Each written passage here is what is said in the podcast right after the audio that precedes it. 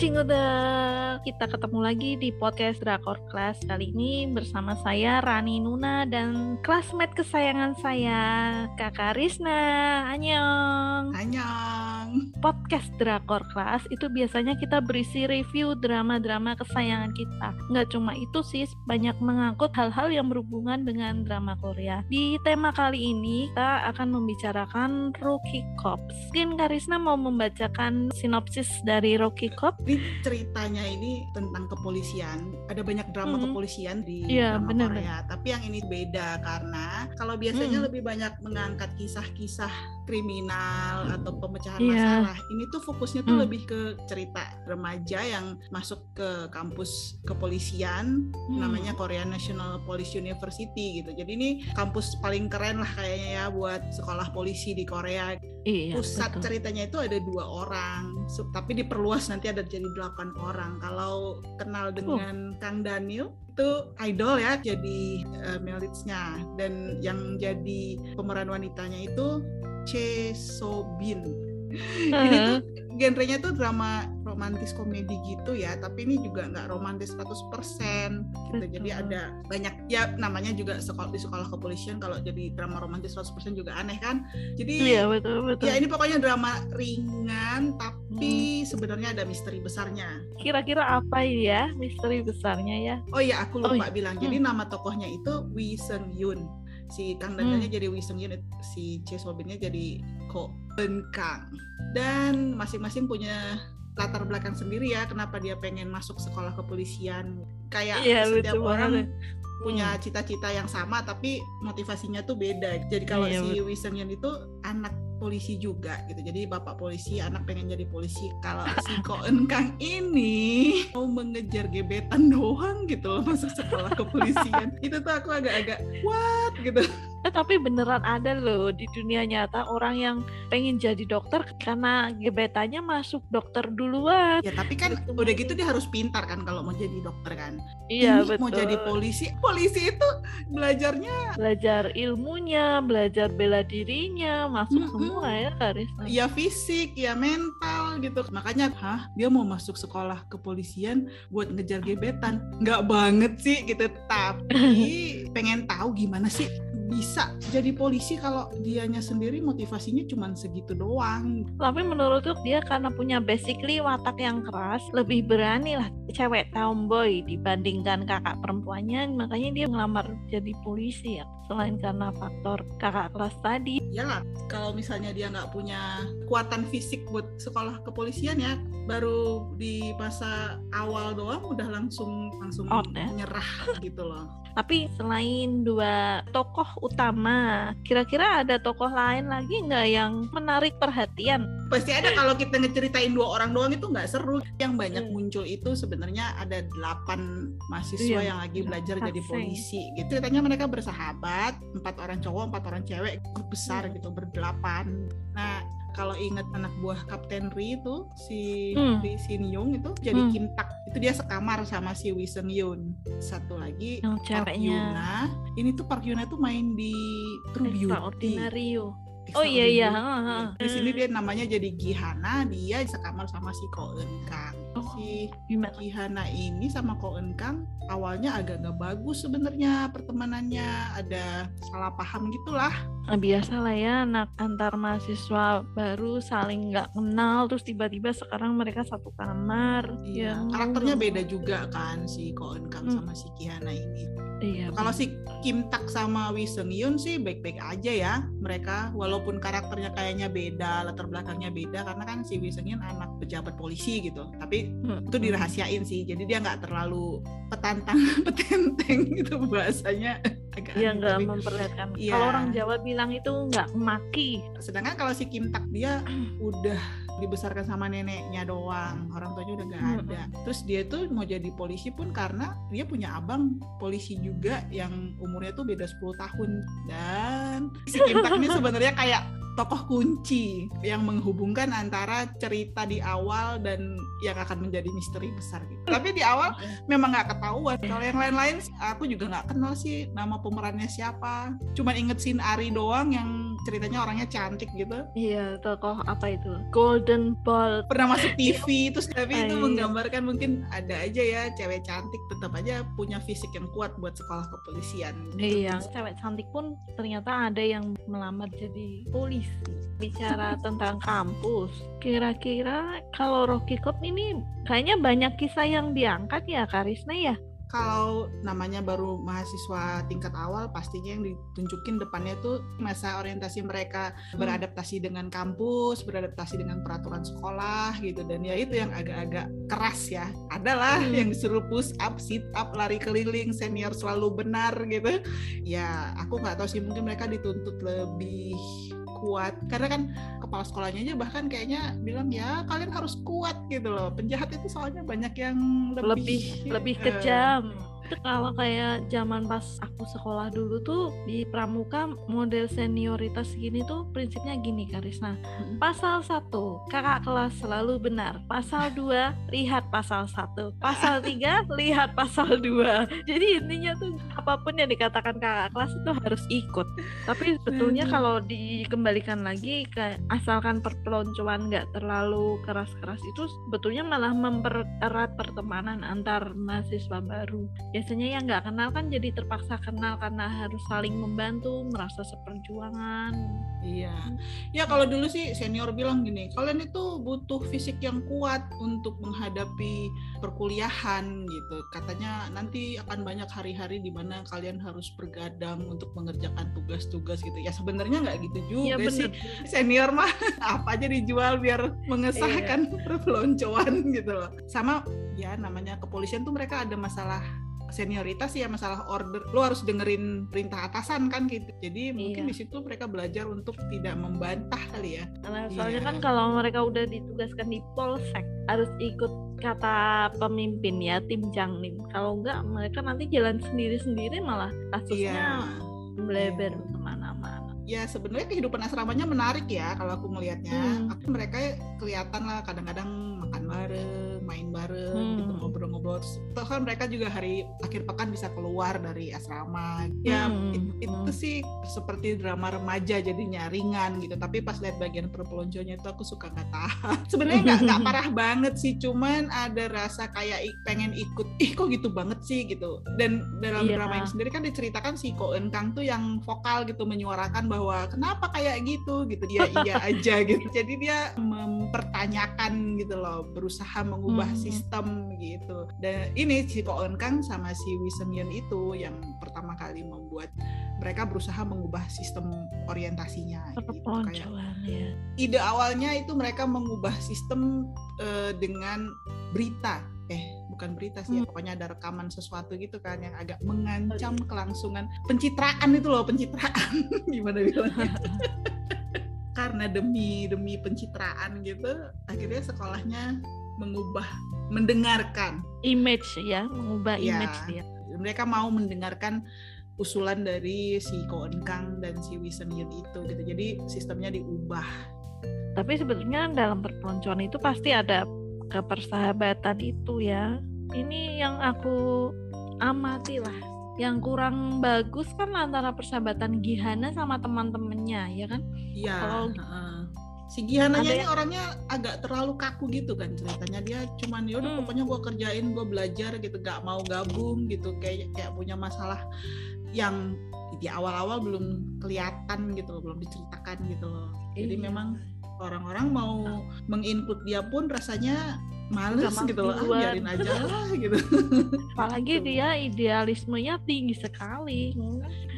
gitu tapi bagusnya ya biasa di sekolah kan ada namanya kayak kompetisi persahabatan Hmm. ya kompetisi Itu yang- antar dibikin grup-grup gitu kan nah jadi Iya. dalam seperti biasa ada sebuah event yang akan Hmm. membuat ada perasaan kebersamaan gitu loh bagusnya juga Giko On Kang ini walaupun kayaknya agak selebor ceroboh terus kayak kadang-kadang nggak punya taktik gitu ya main tabrak aja gitu ya tapi dia Iya. orangnya berusaha terus gitu meng- mengajak orang kayak si Giananya itu cuekin dia dia tetap aja ngajakin ngobrol. Dia tetap aja memperhatikan biarpun si Giananya kesel-kesel ya yang dia tahu dia baik dia tetap kerjakan. Kayak mungkin dibilang batu aja kalau ditetesin air terus bakal lama-lama berlubang kan? Jadi si Giananya akhirnya lama-lama jadi mulai luluh lah. Uh, uh, mulai mulai bagus gitu loh mulai udah oke mulai lah, gitu. terbuka sedikit sama kau Iya. Jadi ya itu ada kisah perpeloncoan, kisah persahabatan dan misteri besarnya. Nah, kira-kira misteri besar apakah yang ada di Rookie Courts? Kira-kira apa ya, Garis? Seperti semua cerita kepolisian kayaknya deh. Kan ini kan mirip banget ya sama drama yang baru selesai tahun lalu ya, Police Hmm. University. Ha-ha. Nonton nggak? Saya, saya ingin nonton, nonton tapi nggak Iya kan? sampai akhir. Hmm. Ya sebenarnya ya si Police University itu pun ceritanya ringan-ringan gitu dan ada misteri besarnya. Kalau itu nanti dengerin aja podcast podcast tentang Police University ya. Udah ada, Ya, ya. aku udah sama beberapa teman juga udah ngobrolin yang itu. Kita kembali ke Rookie Cops. Seperti biasa yang namanya ada kekuasaan, ada tanggung jawab, tapi akan ada orang-orang yang menyalahgunakan kekuasaan. Kalau di Nah, Police University, Police Hmm. University itu bagus sebenarnya ide Main ide yang ingin disampaikan gitu walaupun eksekusinya agak agak terlalu bertele-tele sebelum ke akhir gitu ya. Karena ada pun penyalahgunaan kekuasaan itu tuh terjadinya karena ada kebutuhan. Itu kayak makan buah si malakama deh. Hmm. bukan aku bilang kejahatannya itu bisa diterima, tapi aku bisa mengerti. Dan kemungkinan itu mungkin terjadi secara di dunia nyata gitu. Kalau yang di Police University ya, kalau yang di Iya. sini aku Hmm. belum tahu karena kan kita sama-sama belum selesai ya, masih masih belum Masih di sampai episode 12. 12 ya. ada masalah yang sama, yang mirip dengan si Police University gitu loh. Jadi bakal ada pejabat-pejabat yang menyalahgunakan kekuasaan gitu. Tapi ini kasusnya lebih ke narkoba. Ya, Kalau ini masalahnya selalu tapi ujung-ujungnya duit gitu kan. Untuk mendapatkan duit dengan mudah itu biasanya either judi online iya. atau narkoba. Nah, yang ini tuh ada sesuatu dengan narkoba. Ada dugaan yang Iya. aku nggak ceritanya tuh sebenarnya udah Hmm. ditunjukkan di episode pertama terus Iya. itu tuh agak terlupakan di scene pertama banget kalau kalian penasaran nonton aja langsung ke bagian pertama Di banget ya. Terus tuh beberapa agak menit awal malah ya. Hmm. terus nantinya itu ada hubungannya sama bapaknya si Wee Seung Yoon dan ada hubungannya sama Kim Tak aduh kan jadi ini antara nanti gimana si Kim Tak kalau tahu bahwasanya Tapi kalau aku terawanganku sendiri tuh malah kayaknya tuh bapaknya nggak baik ya berhubungan. Maksudnya gitu bapaknya Seryun tuh tetap berusaha melindungi kakaknya Kim Tak waktu itu. Cuma kan karena banyak polisi yang menyalahgunakan kekuasaannya, jadinya kayaknya nggak itu deh. Iya sih, aku juga Kayak- berharap gitu sih. Soalnya nggak enak banget kan kalau misalnya bapak sahabat lo ternyata adalah iya jadi abangnya si Kim Tak itu adalah yang meninggal di episode awal. Hmm, sedih. sedih ya. Iya gitu. Jadi tapi itu justru jadi menarik, semakin menarik sih semakin ke belakang. Karena gini, udah nih romansnya udah dikasih nih di depan persahabatannya yang ringan-ringan kita udah puas Ah. lah ya gitu kayak ya Iya. males juga kan ini ini kan memang namanya drama polisi kalau polisinya ditunjukinnya yang romance romance dulu juga jadi aneh kan Ya, soalnya memang harus ada kasus ya. Ya, so- harus ada kasus walaupun kadang-kadang ada bagian si Ko Eun Kang itu kayak agak terlalu berani eh, mengambil keputusan sendiri menyelidiki sendiri yang gitu-gitu tuh ada Hmm. tapi nggak banyak gitu. Jadi aku sih sukanya karena ini dramanya nggak terlalu berat gitu. Kalau berat-berat banget justru jadi ganti genre nanti. Gitu Tapi aku Ya, nanti- sukanya Mm-mm. uh, Rocky Cop ini tuh dia walaupun ada satu kasus besar, dia tuh mengangkat kasus-kasus kecil yang sebetulnya memang sering terjadi di oh iya masyarakat bener kita, hmm, kan? bener-bener Kayak penipuan online. penipuan online ya sama itu yang senior Oh nyontek. iya itu ngomongnya juga polisi ini. tapi kok dia nggak mencerminkan sikap polisi gitu kan? iya dan Mencoba sebagai senior dia kayak berusaha menggunakan kekuasaannya masih se- masih sekolah loh padahal udah kayak gitu gimana ntar kalau jadi polisi beneran, kan Beneran. kacau Iya. terus Hmm. gangster juga. Mm-mm, mengkhawatirkan sekali sih. Tapi walaupun begitu ya tetap aja ada kelemahan dari drama ini. Iya, kan? pastilah.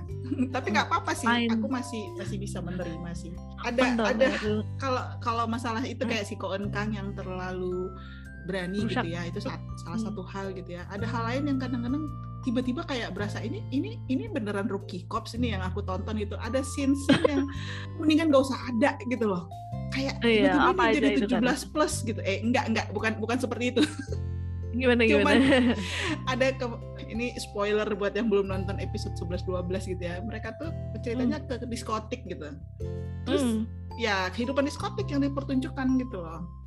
Tapi aku rasanya memang tetap aneh sih ngelihat mahasiswa kepolisian kok masuk di masuk diskotik kecuali mereka detektif polisi yang menyamar dah itu Nah, baru Iya, enggak itu mereka Tapi- enggak loh. itu mahasiswa pengen bersenang-senang masuk ke diskotik rasanya unbelievable. Nah, iya. Mungkin Gitu. aslinya bagian ini perlu diperbaiki. Pertanyakan. Kalau Pak Pedidini coba dengarkan kita podcast Drakor Class ya.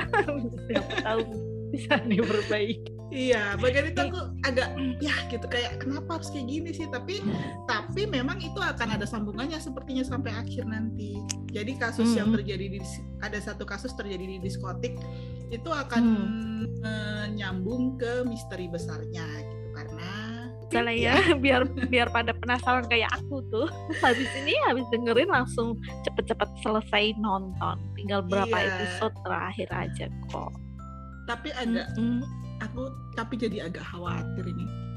Kenapa, Mbak? Khawatir ini endingnya kok jadi agak-agak mengkhawatirkan. Aduh. Iya, nggak apa-apa deh. Gimana gimana coba Karisna? Gimana? Aku nggak ada pandangan sama sekali loh tentang pet empat episode yang akan datang tuh gimana kecuali karena karena Hmm. ada itu menurut aku Siapa? memang selama 10 episode pertama itu hidup itu terlalu eh, indah slow ya. itu lebih ke membangun persahabatan terus juga membuat Hmm. mereka skill mereka memecahkan kasus-kasus kecil kan gitu. Nah Mm-mm, setelah itu mm. baru di episode 11 lah ada hubungannya dengan yang kasus utama. Dan itu ada hubungannya dengan pembunuhan abangnya Kim Tak. Itulah yang membuat episode kebelakangan ini bakal agak lebih suram gitu loh. Bikin merinding karena di akhir episode 11 ada scene mereka meletakkan bunga putih si Ko Oh. Bilang salah Hmm. satu dari mereka tidak akan lulus Ya kita berharap semoga spoilernya itu yang dikasih di episode itu tuh nggak bener-bener ya. Jadi iya kadangkala kan spoiler apa ternyata bunga putihnya itu ternyata buat kakaknya Kim Tak. Berharapnya Ya. ya gitu ya. itu juga sih sekedar nggak lulus ya udahlah nggak apa-apa gitu ya hanya ditonton Eh. aja deh sebelum berakhir Tapi pokoknya ini recommend ya kak buat Banget. ditonton remaja. Gak apa-apa Iya. nih ditonton anak-anak ABG remaja gitu gak apa-apa. masih oke lah Kayaknya Kita persahabatan perlu- mereka tuh udah cukup manis lah ya. ya nanti kita kita hanya perlu penyelesaian masalah abangnya Kim Tak nih kayak gimana nih itu tuh pasti banyak yang miss deh banyak yang nggak melihat bahwa ternyata di episode pertama menit awal itu dibilang bahwa meninggalnya si Kim Yun. itu yang menjadi Hmm. awal dari cerita si Rookie Cups ini gitu Mm-mm. Dari episode pertama tuh sebetulnya lucu dan banyak-banyak ya poin-poin yang sebetulnya tersembunyi hidden ya class. kal- kalau buat penonton yang biasa dengan yang ringan-ringan tapi menyegarkan itu nonton aja gitu. Tapi kalau yang mencari cerita penyelidikan ala-ala Agatha Thriller, Christie ya thriller. enggak lah ya. Ini ini tuh enggak serumit itu gitu iya gitu. Kayaknya itu dulu ya Karina. udah pokoknya nonton aja. Dan yang pastinya kan kita akan banyak update-update lain ya di podcast. Drakor Class ini ya drama-drama lain ya. Iya pasti. Karena selalu ada kebucinan yang totalitas di Drakokas tanpa melupakan prioritas. Oke, eh, baiklah teman-teman Cingbudel, kayaknya sekian dulu podcast Drakokas membahas Cop. Dengarkan podcast kita berikutnya membahas drama-drama lainnya dan jangan lupa baca ulasan kita di drakorclass.com juga follow kita di Instagram Drakor Class juga ada Twitternya, kemudian ada Facebook dan fanspage. Ada YouTube-nya juga. Pokoknya ulasan kita lengkap karena kita insya Allah selalu update berita tentang drama Korea. Sekian, saya Rani Nuna dan Kak Risna. Undur diri dulu. Sampai jumpa di podcast kita berikutnya. Annyeong. Annyeong.